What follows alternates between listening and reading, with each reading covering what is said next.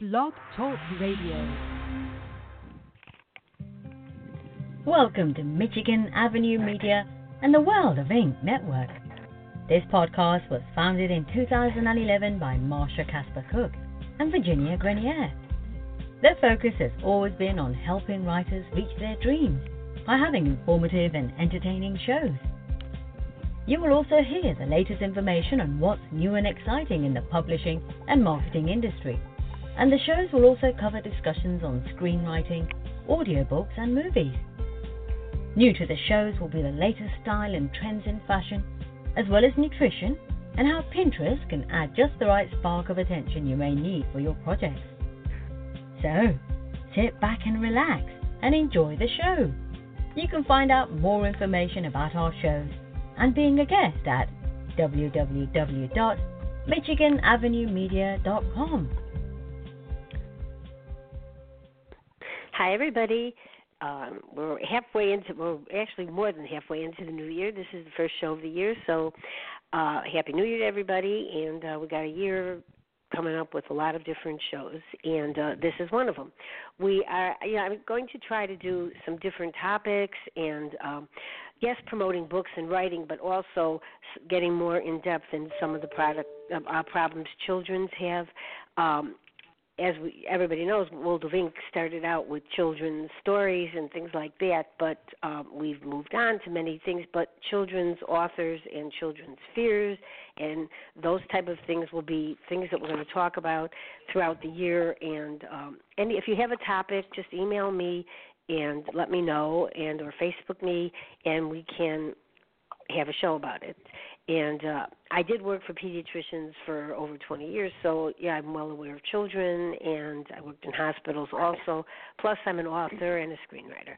But I do want to say, the two people I've on are going to be great guests today. One is Ellwyn Autumn and Judy Snider. But first, I just wanted to, there are some smaller publishers that have been going out of business.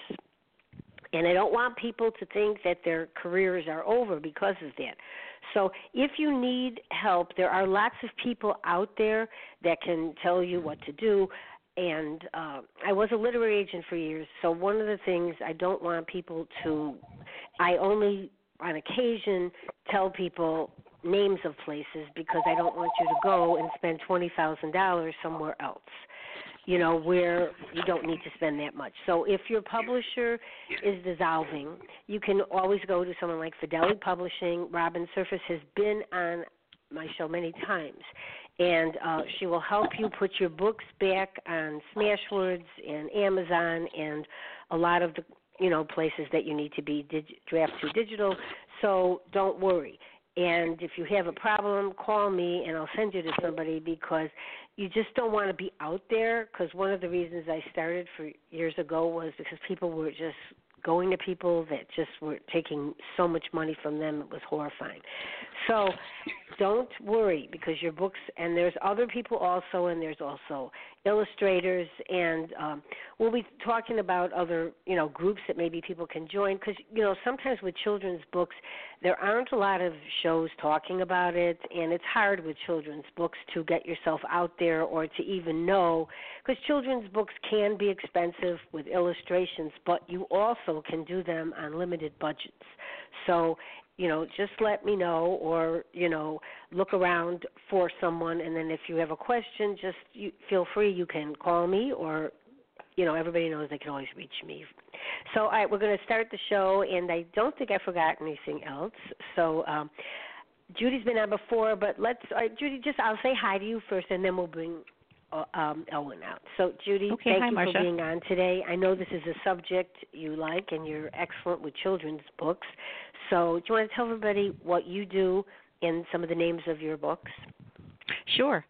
Thanks for having me on. Right now I have there was a period where I worked in a children's library in a school, and so that was when I wrote Goldie's Baby Socks in English and Spanish, a book about a cat adopted by a family and all the crazies that follow, and that's part of the Cat Writers Association. Believe it or not, there is such a thing. And then I wrote a book with my sister Joni, and it's called I Love You, Be Careful, and it talks about, in every page is I Love You, Be Careful, the various stages, coming from a hospital to the first riding a bike and what a parent is saying to their child, I love you, be careful, leading up to that same child having their own child leaving from the hospital. So it's really a gift book. And so that was really nice to do with my sister. And it's one that is very sentimental, wonderful illustrator, Katie Driver. And then I did a series of 3 thrillers. I love to watch and I love to read thrillers. And so with World Castle Publishing, I did a series of 3 back-to-back thrillers that are out now. And my goal with those, of course, is to get them made into a movie or film. I always plug that. But you know, I'd love to see those on the big screen someday. And so I'm not currently writing anything now, although I have lots of manuscripts, because when I first started writing, like 30-some years ago, I was a member of the Institute for Children's Literature. So I have a lot of manuscripts that are sitting in drawers, but the ones I mentioned are the ones I have out now. Thanks for asking. Okay, and also she also has some really good songs. She's a songwriter, too. Oh, I totally forgot that. I know. Thank you, Marsha. Actually, my husband and I write songs, and those are on our website. And we do not sing them. You would not want to hear us sing. We do not play instruments, but we work with Pearl Snap Studios in Nashville. And they come up with a wonderful, wonderful demo singer. And we came up with some songs, and one was for a mother-son wedding song, which is really beautiful, frankly. Yeah, it is. And we did it at my one son's wedding, and my other son inspired that too. So thank you, Marsha. Okay. I always forget about the songwriting, but they're on my website. So. Right, and Ellwyn, I'm just going to say one thing. Ellwyn, I found she was online, and she's a really great source for children's authors and a really big help. She does lessons plans, so she's going to talk about that too. But I have a couple lesson plans that like I said to her before the show started, I wish I knew her when I was doing my books. I would have put them right in the book. And if I ever do the books again, I will add them. So, Ellwyn, hi, welcome to the show. Hi, Marsha. Thanks a lot for having me. Oh, I'm so glad. Tell everybody about yourself and your website and your group. I remember. Well, I am a former teacher. I taught for 20 years. I taught pre-K Head Start in the Philadelphia School District, and then I taught kindergarten.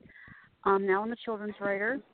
I do have my website is ellwynautumn.com, and I have two Facebook groups.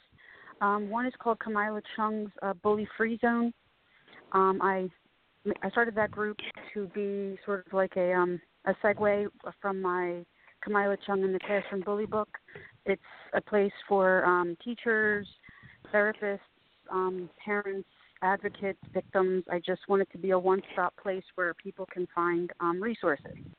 Yes. And then I recently started another Facebook group called Lemon Drop Learning. It's where children's authors and teachers can connect and collaborate to bring quality literature into the classroom. Which is important, Mary. That's great. Yep. So the basic, it's always good when teachers come on because, we need teachers. It's very important. They have a lot of messages on their own, and when they become authors, it's a lot of what they see in the classrooms and what's missing out there. The teachers seem to fill that slot by picking out certain subjects that, as you say, bullying is, that is like the hugest topic, and it'll probably, unfortunately, remain one because there's always new bullies out there, And so tell us a little bit about what you think parents should maybe know or what, how you feel they can deal with it and how teachers do deal with it. Well, there's different types of bullying. There's 4 different types. There's physical bullying, verbal bullying, social bullying, reactive bullying. So physical bullying is, obviously someone gets bodily harm. Verbal bullying is teasing, name-calling, threats. Social bullying is when you purposely exclude someone from a group or you start spreading rumors or maybe you embarrass them in public. And reactive bullying is when a person who's been bullied reacts by bullying others. So I guess it's just a learned behavior because of the way they've been treated. they don't have any other coping mechanisms or ways to express how they're feeling. But no matter what type you're describing, it's always unwanted, aggressive, and chronic. And it stems from an imbalance of power. So when I was teaching, sometimes the children would get confused. Like if a kid was having a bad day and they stuck their tongue out at them or, said something mean, that wasn't bullying. That was just someone having a bad day. And we all have them. The child should still say they're sorry and, learn that their behavior was wrong.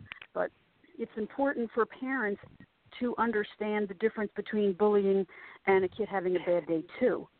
Because I would have parents come up to me and say, well, this child said so-and-so is bullying them. And, the kid was just having a bad day. Yeah. So, and also... It's hard to decipher, but if they're having a bad day and it continues, then you have a talk with the parent, right? I would assume. You give them a little leeway. And, if a child had a really bad day in my classroom, I would, of course, tell their parents because something was probably going on at home. If a child who doesn't usually act out comes in, or maybe they didn't get a good night's sleep, there's a reason for it. So of course, no matter what happens, you want to talk with the parent because you're partners in taking care of the child. Yeah. Do you find that the parents are now are more concerned or less concerned because they're so busy now? That sometimes things get overlooked with children that probably shouldn't. But, it's hard. You make dinner, you do laundry, you got to do all these things. So how do you feel? Social media plays a really big part in it. That's the cyberbullying. Yeah. Bullying will look different among girls than it will among boys. The girls will probably into doing the social bullying, where they might exclude someone or spread rumors. Yeah. But bullying, physical aggression in girls has risen. And I actually wrote an article on my educational blog, and they think it may have to do with, girls playing more active sports. They're learning how to play these active sports, but they're not learning how to channel the aggressive behaviors. Yeah. And then, of course, video games, movies, you see girls with, more powerful, physically powerful characters, which is great to see, seeing girls be empowered, but we need a balance. But they can't channel it as much. I think, Judy, I know you probably have something to address about this because that's something you were concerned with. Well, actually, it's very interesting because I'm listening intently, so I want to hear more, actually. But bullying has been going on for a long time, but it's just devastating to,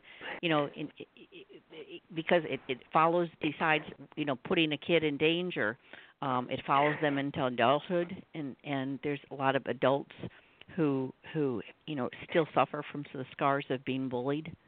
Yeah. And so that's why I'm really curious with Ellwyn's books, how she addressed that. Well, in the classroom bullying book, it was actually loosely based on the things I witnessed as a teacher. So it touches on bullying, and it also touches on child abuse and foster care, because those were a lot of the issues that I saw and I heard from other teachers when I was teaching. You children are just in the inner city schools, I feel like they need a voice. Yeah. And I also hope that, like, if a teacher were to read my book, I want children to learn how to communicate, even with each other. Like, if a child doesn't trust being able to tell a grown-up what happened to them, maybe they could tell one of their classmates at their table. And if we can educate all the children to stand up for each other and understand the signs, maybe one of the children sitting at the table would be like, so-and-so is, something's going on at home and they're scared. Maybe I should go tell the teacher. So they need to look out for each other. We all need to look out for each other, but we need to empower the children, give them the vocabulary, give them the skills and the tools they need to take care of themselves and, like I said, each other. And sometimes it's, it is helpful if a child says to something to another child and they go, I understand, it's happened to me too. You know, I think that a lot, I know somebody had asked me this lately because somebody had said, like, sometimes if you look something up to see if somebody else had that happen to them or like an illness or something, and they'd say, like, well, why do you want to know if it happened to anybody else? I go, because for some reason it does make you feel better you're not alone. Even if it's, did someone get a reaction to a medicine? Did somebody not like something they ate and they won't eat it again? Or is there something they bought that they might not buy again? I think, or in an action like this, it's like you often do feel better if you are talking to another child that was bullied by somebody in the class, let's say, or somebody was abused at home, and maybe at home somebody had hit them, you know. So I think people sometimes need that little help that it's not, they're not alone, because it's a very bad feeling to be alone, you know. Right. I mean, isolation is a horrible feeling. Yeah. I mean, that's part of the reason why, I mean, we have a rise in the school shootings. A lot of the school shooters have said that they were bullied. And I mean, I know bullying has been going on, you know, I mean, since the beginning of time. There's just something different now. That is true. That's true. 20 years. Yeah, don't you remember if somebody said something to you that wasn't nice? You remember that. People do remember that. Even if a relative does it, if a relative will say, oh, you might look a little fat in this, or you might, you know, maybe you should try wearing something else. Those things stick in your mind years later. And you could be standing in front of a mirror like in a store, and then you could be looking perfect. But that is not always what you see. You see what you were feeling, you know, years ago maybe. I also think that some of the bullying, the uptick in it, how chronic it is. Yeah. I mean, children aren't playing. I got my master's in play when I got my master's in education. So play was a huge component in my classroom. And when I got to kindergarten and I found out that the children weren't allowed to play, I was extremely upset. I mean, play is how you learn to problem solve, how you learn how to communicate, you practice social skills, you know, and even if the kid's having a bad day at home, they can come to school, they can go in the dramatic play center and act it out, you know, and maybe have things turn out the way they wanted it to turn out. I really think that we really need to take a really hard look at play for all the grades. I mean, because sometimes it can play out a different way. And if that incident turns it around to make it better, then it is a good thing. Mm-hmm. You know, and they remember the good thing. It is. And it's also just when you're saying that, I love that you're how you feel about play and kids and school and just a couple ways of play.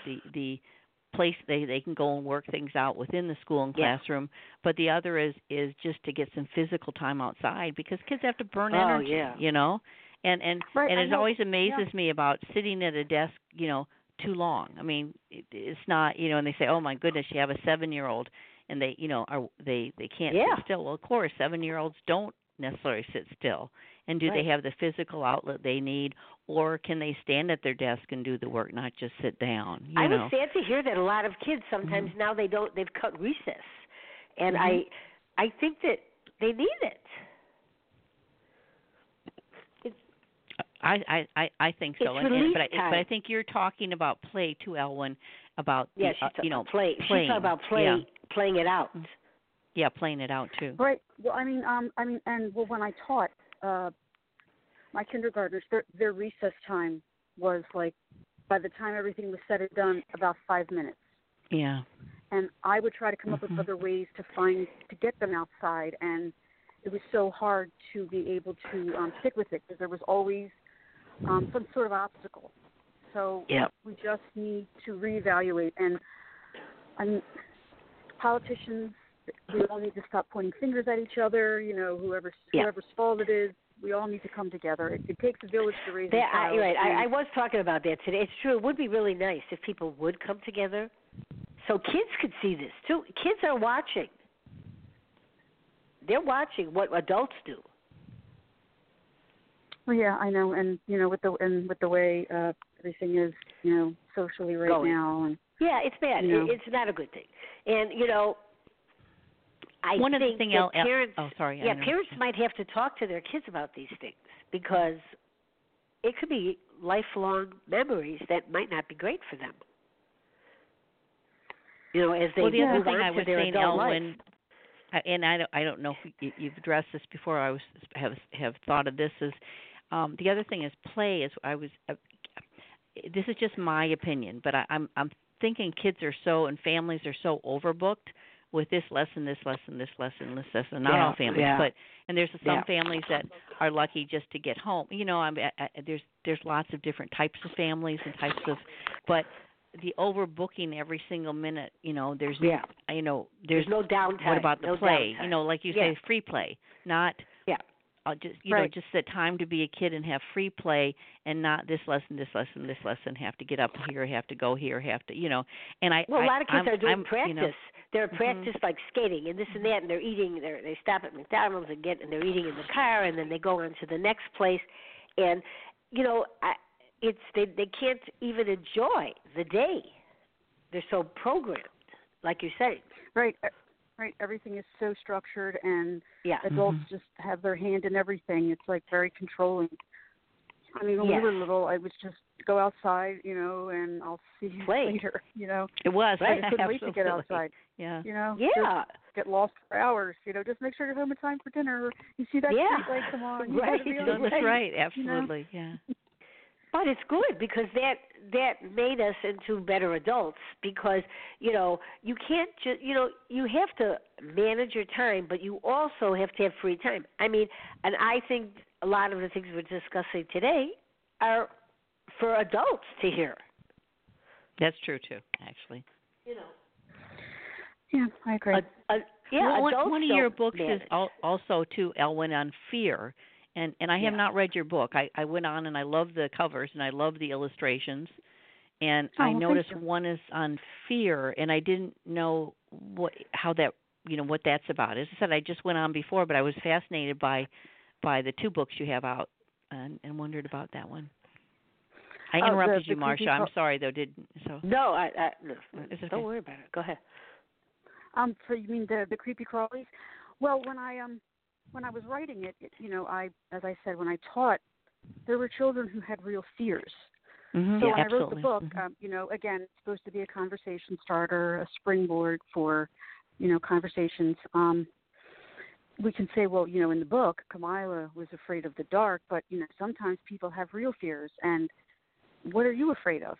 You know, and what are some different ways that maybe you could solve it? Like in the book, Kamyla, you know, she asks her parents, and then they get an exterminator at the end. So I also try to teach kids, you know, just because,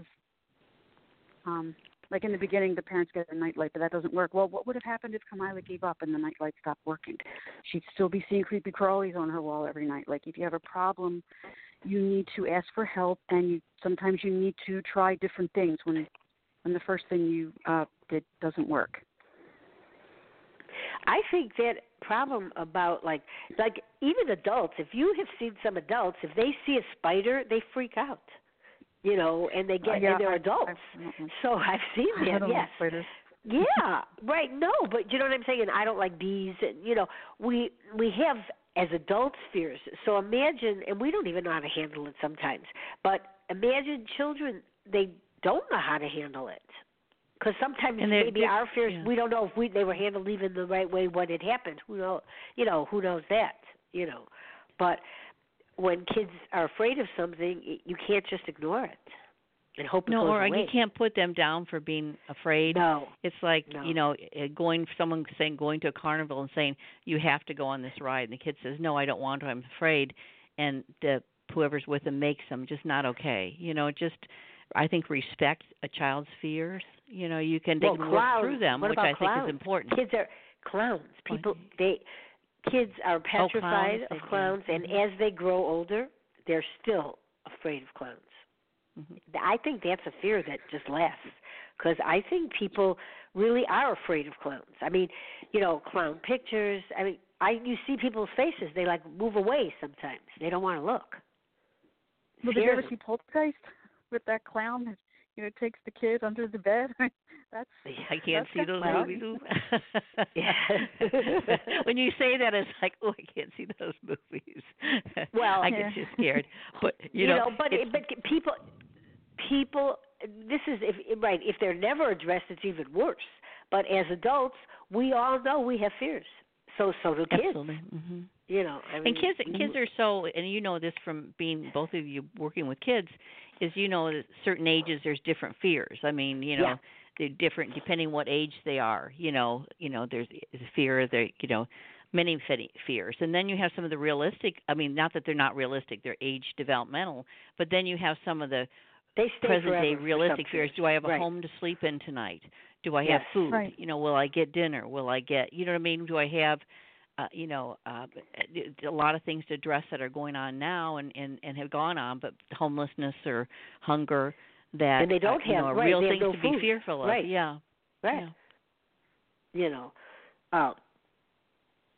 Ellwyn, you have a project of donating. You wanted to donate books. As a matter of fact, I ordered some too, so I could send you some. But do you want to discuss anything about people?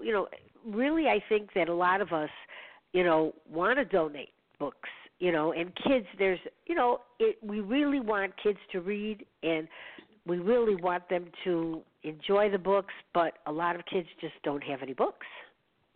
And a lot of schools don't either. Oh, right. Yeah. I mean, there are a lot of schools that don't have books, and that's part of the reason why for Lemon Drop Learning, the major focus is the teachers. And hopefully the authors who are members can help get some of our books into the hands of these teachers so they can have, a more diverse library. Because, there are teachers now, which they're buying their own supplies. In itself. My sister was a teacher. That's why I know about this, too. Years ago, she bought a lot of things, which is sad in a lot of ways that we have to do this because there's not funds for this. This is really important, for kids to learn. This is the country years to follow, and they need to have learning products. Right, and that's another reason why I'm doing a $25 gift certificate to Oriental Trading as one of the prizes, for the contest that we run on Lemon Drop Learning.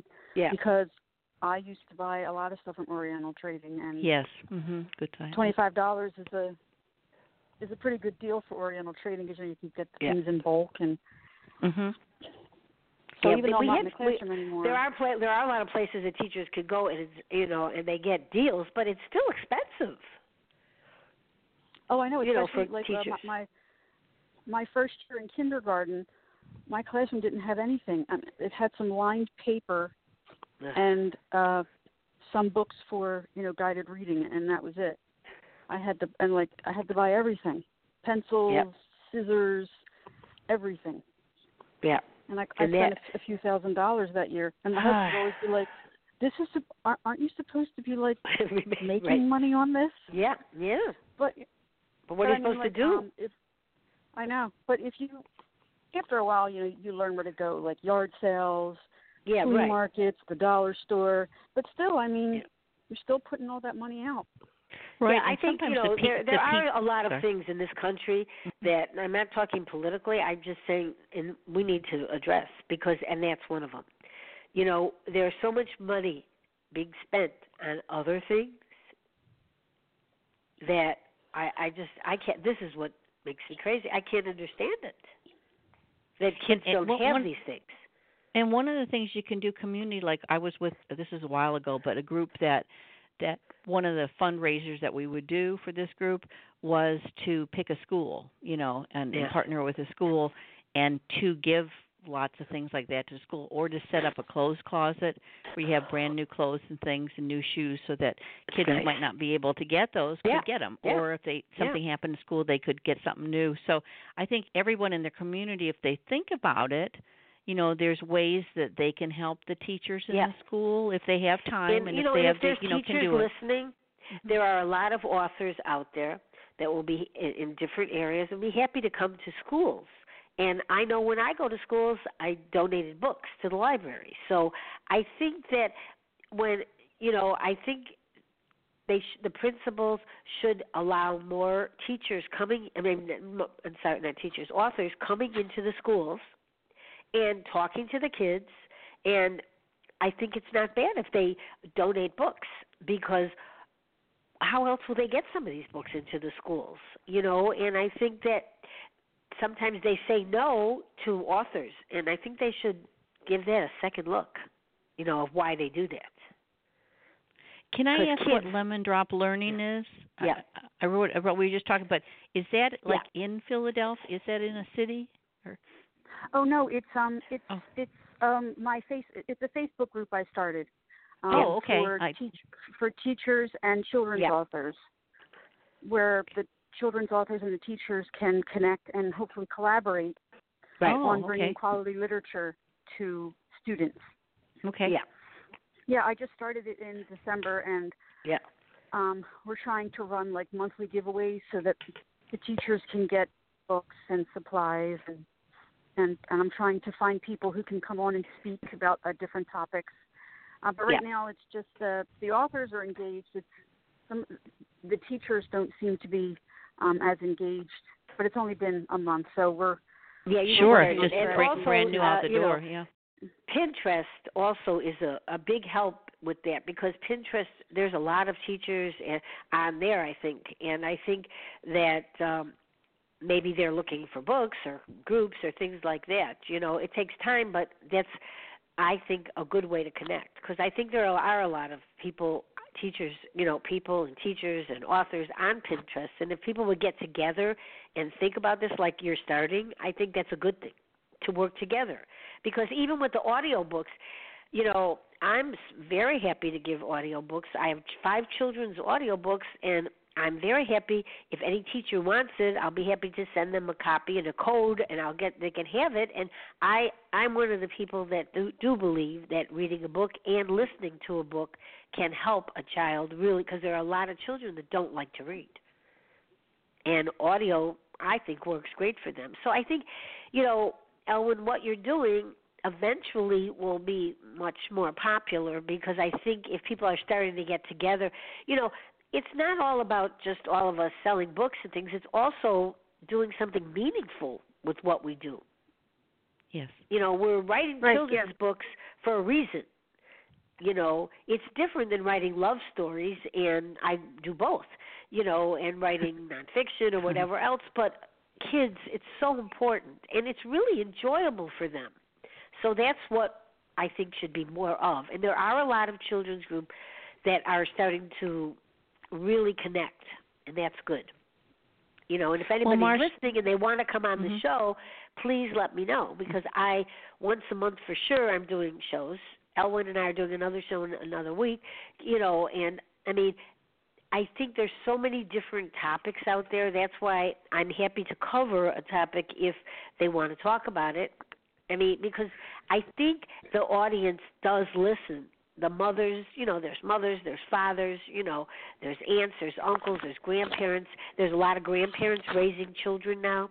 So I think with everybody helping each other together, it's not just about the sale of the book. It's about why we actually started this in the first place. For kids. Right, and getting a message out.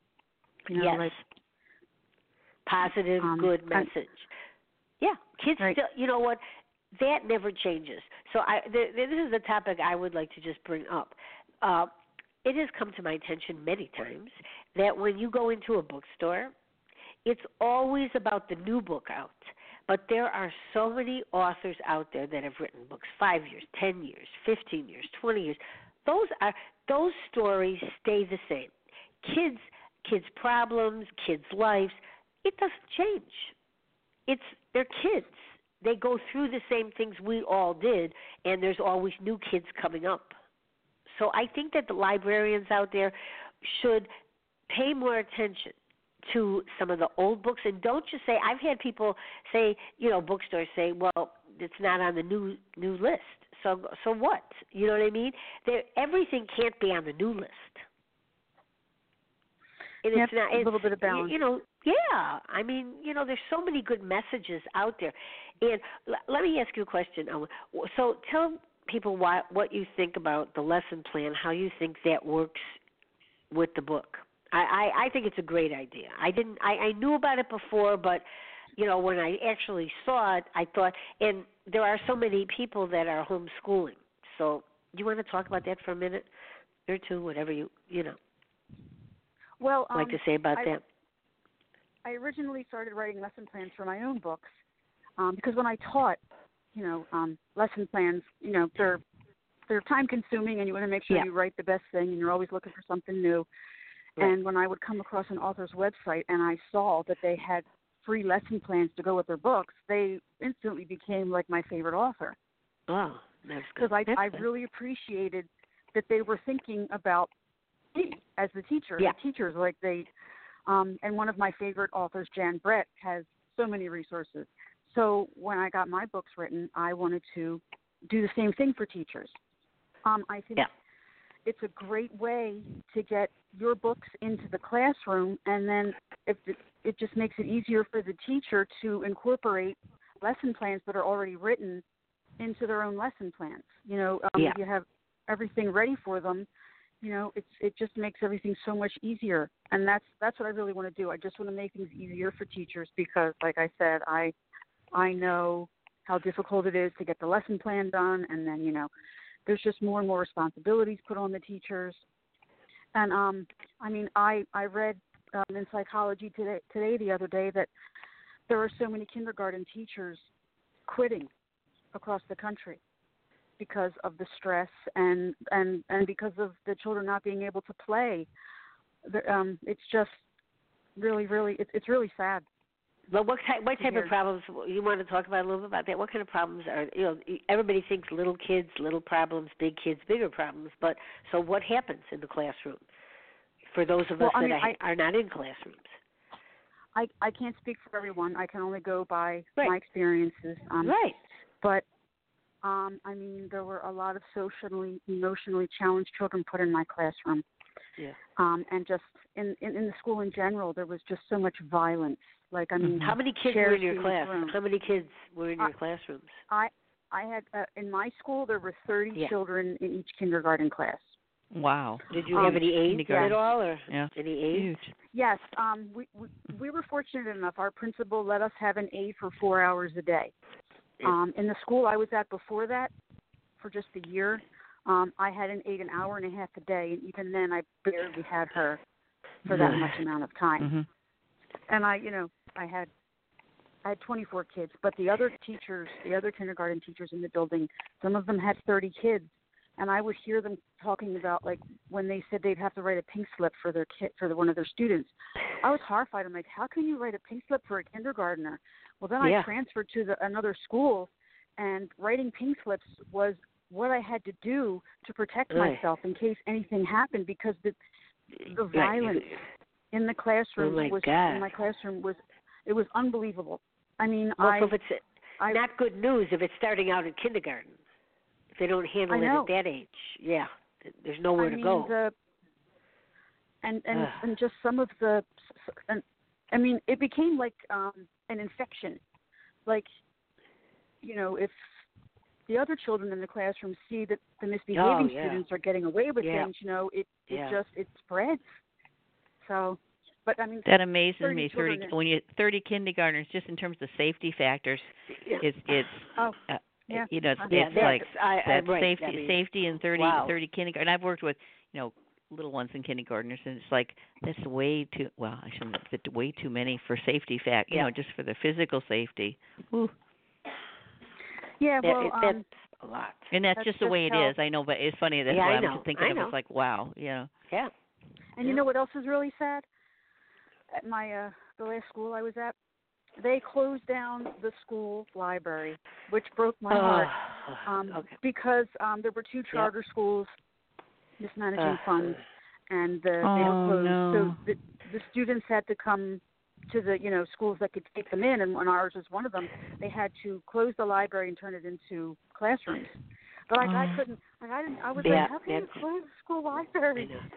I know. That I mean, no, that's like if that's not a staple in a school, that's we already know what that means.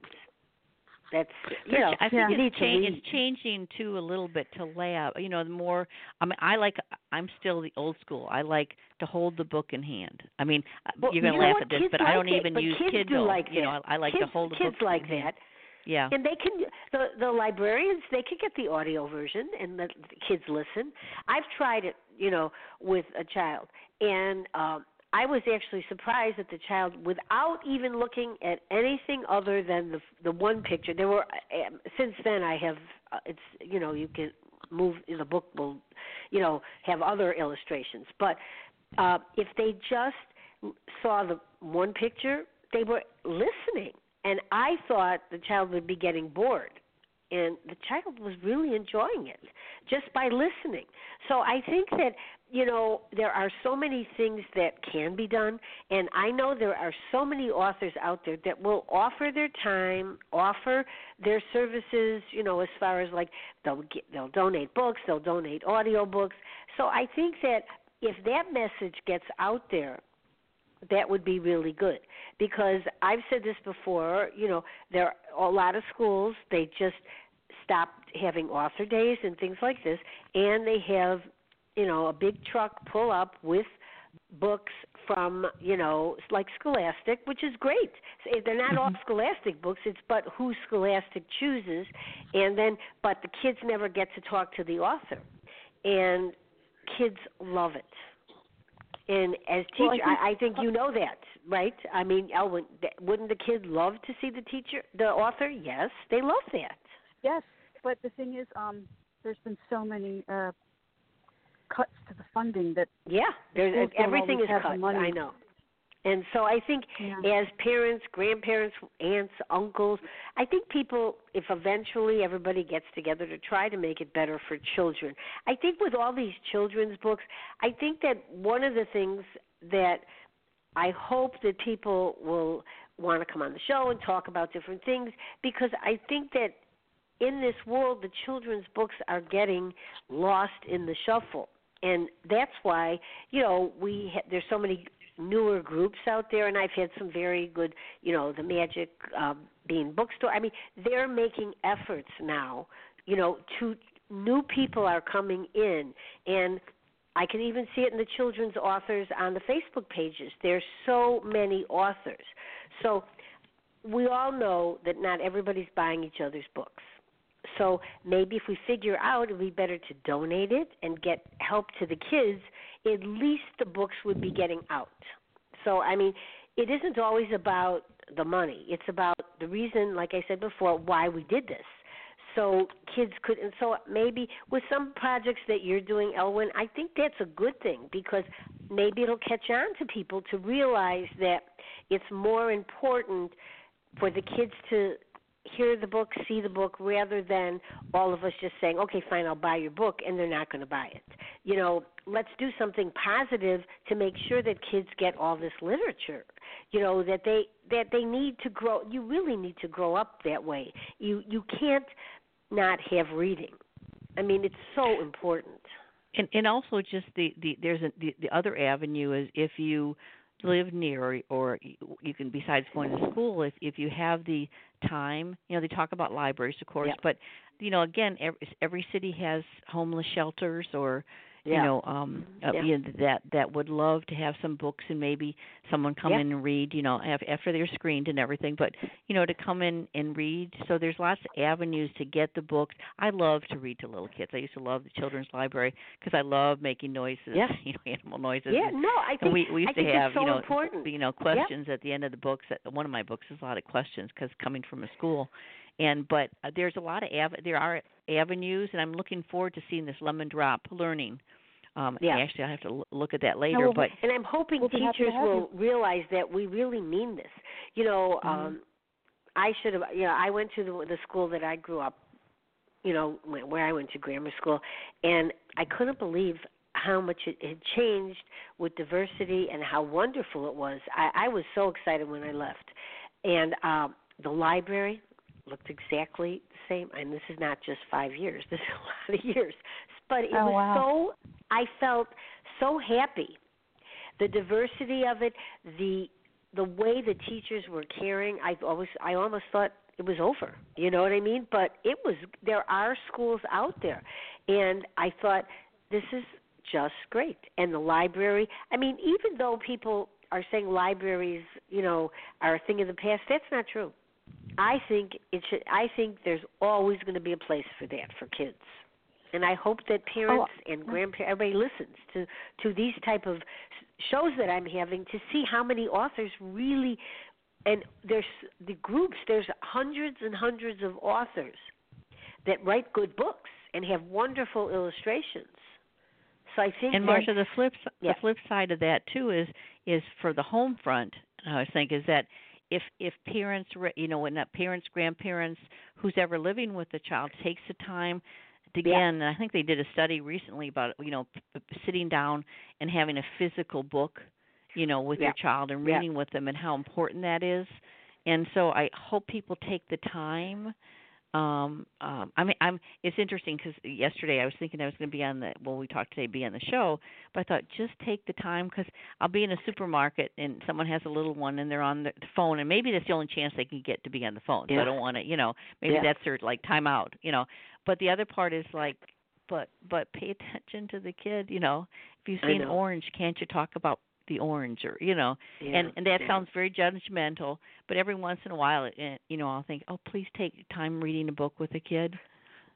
But that's my own, that's my own opinion. And the other thing is, you know, which we all know, like our books are all on e-books, okay? And I know people say they don't want them reading on, you know, they'd rather have them not on the, you know, on an iPad or whatever, but the truth of the matter is, so what? This is not good. This is not a bad thing. They could read the book. They can see the colors. They can see the pictures. I mean, I think if that's not a good enough reason to say, oh, I really don't think they should be on the iPad. Well, like, why? They're playing a game. Why can't they read a book? Or you read the book to them, like you're saying. Read the book. Or get an audio book or something. And there's also people on YouTube who read children's books. Yes. Actually, I have one of my books, my Goldie's books. Yeah, remember that? I forgot about that, Judy. Yeah, I forgot about that. I totally forgot that is on a, you know, where they actually read the book. And you're right. That's a very, you can go there. I'm sorry that, you know, it's been a while since I forgot that thing about. Yeah, I did too. But that's a great thing for parents too. Because you get the visual, and yet you're sitting down with or you're sitting down by yourself because the person's reading to you too. That's a very good point, Ellwyn. I think it's so nice. I mean, it really is. So I think hopefully these things will come back, you know, and where more people will do them, you know. Well, and I think libraries do have story time, right? You know, like once a week, the children's librarians usually have a story hour, and I've actually gotten lucky enough. For a few libraries in my area are going to let me go to their library and read my book. Oh, wonderful! I'm going to try. I'm going to go again. Yeah, I used to do that, and I'm going to go again. And I also think that don't tell people your book is self-published. Just you're independently published. They don't have to know that. I mean, it's not a necessary thing. And if they have, a lot of people have an aversion to that, but I think they should look at some of these books. They're beautiful. What's the difference? Well, you know, I've also heard, like, traditionally published authors, you know, some of them have come over to independently publishing their books because you have more involvement. Control. You have control say in everything. Yes. Yeah. Yeah. So, yeah. I mean, I found the illustrator for my books. You know, like, I went out there and found, you know, someone I really liked. You know what I mean? And now we have a relationship, you know, so... Well, right, and I think a lot of people think that, too. Right. Yeah. I've had illustrators on my show for that reason. Mm-hmm. Yeah. And you don't have to be good at, like, I can draw stick figures. You know, it's like, wait, I can't sing, I can draw stick figures. But I found one, too, Katie Driver, and another one from my other book, two different ones. But you can find someone, if you have the story and you really want to write a book, you can find someone who, like you say, is, Ellwyn, a good match. Like I found someone, and my sister and I found someone who was a good match for our book. And so you really can find that, because I've heard so many people when I do book talks in life, they'll say, but I can't illustrate. And it's like, so what? I mean, you have to come up with money for an illustrator. Right. But you don't, it needn't stop you. Or if someone's a great illustrator, the flip side of that, you can come up with someone and collaborate to come up with the dialogue, you know. Yeah, there are a lot of good illustrators out there now, and they don't charge as much money as people think. So, I mean, that's why I'm saying if people want to know, they can ask me or, you know, go into these groups, you know, and get the, you have a good book, Marsha. Clip art. Clip art. Yeah, you have a good book one, your brownie book, which really relates to children. Thank you. It's a child that wants to be something that they're not, and can I say at the end they are comfortable with who they are, which I think is a really important lesson for children and adults too. I mean, adults, but children. Right, exactly. Mm-hmm. And the thing is, you know, you can use clip art, and then Mikey Brooks has been on my show, and so he redid some of my, you know, he did my illustrations in several of my books, and he's good. So I think, you know, I also like your Snack Attack book. Yeah, that's cute. I know. I've heard that kids go to bed reading that at night. They love it, you know, and I'm happy about that. You know, and, you know, every now and then I go, oh, I think I'll write another children's book, and then every now and then I don't, you know. And it's like we all make choices, and I think sometimes, you know, some of my choices, and I have been, you know, as the people know, I don't always make the best choices. I change my mind a lot.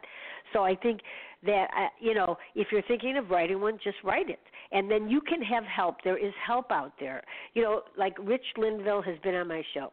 He's got a big group of children's authors, illustrators, everybody's in there. And, you know, and there's a lot of good authors, illustrators, editors, you know. So I think it's so different now because I think people were afraid of those things, of having to do an illustration. Well, I'm not. I can't illustrate, and I can't edit. So you get people that are good then, you know, and they do it. And that's why a lot of times people go, oh, they self-published it. It's not like it was 10 years ago. It's a whole different market now. You have a lot of good books out there. And I noticed that, Ellwyn, that I am also, but for people who don't know, you can submit your books to see if you can get in a program called Mom's Choice Awards. Oh yes, and I actually have you entered that? Yeah, actually, both my Goldie's Baby Socks and I Love You, Be Careful. They're silver Mom's Choice Awards for a number of years now, and so I saw that today when I was looking up your books, the two particularly, you know, about fear and about bullying, and because I'd like to get those would be good to donate to a school too, library. I've never entered. Mom's Choice Awards has been real nice. Yeah. I haven't entered that, but I do know that sometimes people can't enter it because it does cost a lot of money to do that. So I try to tell people things because, you know, I mean, this is another problem, to join contests for people and to have things done. Yeah, it can cost money, you know, and even now with reviews. Years ago I said to people, you know, you're not supposed to pay for reviews, but now people are paying for reviews, and because you know what? If you review somebody's book – and you're just like me, they could take it off. I don't even know why. They're not my friends. I don't review books, and I've done it a couple times, and they took them off. So I'm thinking, why is that happening now? I've heard it from so many people on my shows over the last 10 years of how many reviews are going off. So I think, are you talking about, you know, the Amazon reviews? Yeah. Yeah. They're going off. I've heard that too. Yeah, but like, terrible. We still have Goodreads. I mean, I know Amazon owns Goodreads, but I don't think that they. That's another story. For me, Goodreads. Every time I go on there, I go, I have to get out of this. I can't. It's so, there's so much going on there, and there's so much happening, and some of the people, it's really nice that they say they're going to read a book, but they're never going to read it. So you got a whole list of like people are going to read it, but they don't. And you know, Amazon does own that too. Yeah. So I think, you know, that you know, I think that's why, you know, you have like the Draft to Digital now is out there, and Smashwords, and it is difficult for a children's author. I mean, it's very hard. I think it is, you know, for a children's author. But that doesn't mean you should stop writing children's books. No, I mean, you know, I think everyone should follow their passion. One of my favorite things is when I go into a classroom and after I read, you know, the Creepy Crawly book, I'll take out my dummy book and I'll show it to the kids. Oh, and they love that, yeah. Did you guys know that you're authors and illustrators? And they look at me, I'm like, well, let me show you. You know, I just took some paper, I stapled it, I took a pencil. I know, it's great. They get so inspired, you know. That's what I'm saying. Authors don't give up on going to schools because kids need us out there. I mean, they do, and they love it.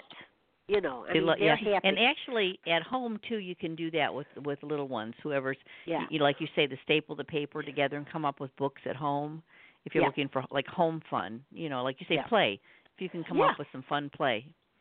I think there's so many things. And so, you know, Ellwyn, is there anything that I missed that you'd like to talk about today? Or? No, I think you touched everything. Is there... Can I have your website? Do you have a website, Ellwyn? Yeah, she does. Talk about websites. Yeah. Yeah, you want to give your website, Ellwyn? Sure. It's Ellwyn Autumn. ellwynautumn.com. Okay. Judy. And mine is Judy Snider. Judy Snider. SNIDER. All one word at judysnider.com. And Ellwyn, you have another one. You wanted to give your other websites if you want. They're on the page, too, I think, of the show page. But go ahead. My blog is lemondropliterary.blogspot.com. And I do review picture books, but I only review picture books. And I post those, and I've written education-related articles, like on bullying and play. And oh, good. Yeah. I'd like to read those, actually. And I do try to interview teachers. Mm-hmm. Yeah, and I think you're right, and I think that's really good. And you know, and we're going to do another show soon. And I hope I actually hope that my cold will be gone in another week. I canceled last week's show, which is the first show I ever canceled in 10 years. You know, but I like everybody else. I'm just like everybody else now. See, I never really wanted to be like everybody else, but now I get a cold like everybody else. There's a lot of people sick, so you know, I hope everybody gets well out there. We have a lot of different temperatures now. Climate change. Right, yeah. We can't bring about. I can't. Anything you bring up like this goes into a political talk, which brings me to one thing. I do think that, which I wasn't planning on doing, but I will have a political show if people would like to come on and discuss a topic. It doesn't mean I would agree with the topic, but I think it's time that maybe people that are doing podcasts like on Blog Talk, you know, people did it years ago, that they talked about what they felt like. So I'm open to that now, whereas I really wasn't going to do that. But I think it's time that if people have things to say, women, men, whatever, I'm here to put them on, and they will be able to, you know, have opposing views too. We're not going to just go one way. So, I think it might be interesting because it is a big political season. We can't help what's going on, but we can all vote. So I think that this is what Michigan Avenue Media is up in the future to do. So if you have any ideas, please feel free. And Judy, I'm sure you'll be on again. And Ellwyn, you're coming on again. We're doing another show next week. And so I think, you know, all in all, let's take care of our kids. So I will be really having a show. Yeah, I think it's important. And, you know, I really do. And we did so many years ago, Virginia and I, that I think that's why I'm bringing this back. So any last words, Ellwyn? Just thank you so much for having me. And it was you're welcome. You're welcome, and you'll be on again. It's fun. And Judy, any last words? No, just again, I always have fun on your show, Marsha. Yeah, good. And it was fun meeting Ellwyn. And actually, as I said, there's a couple books I want to get of yours, Ellwyn, and thank you. Yeah, you know, they just the covers, and I really also, it looks like there's some. I like the fact that you're looking at multicultural too. Yeah. In terms of some of the covers, and I really like that. But they're really topics. I mean, right? Yeah. You know, really topics that I, just like Marsha, your book, really topics that I want to read about. So I'll have to go to Amazon. Thank right? Are you all on Amazon? I know, Marsha, I got yours on Amazon. Yeah. Ellwyn, hers are there. Yeah. Okay. Ellwyn, I'm talking for you, but yes. I'm on Judy's Amazon page right now. I can see Goldie's Baby Socks. They looks really cute. I love the ponytails on the little girl and the Yes, so he did it carefully.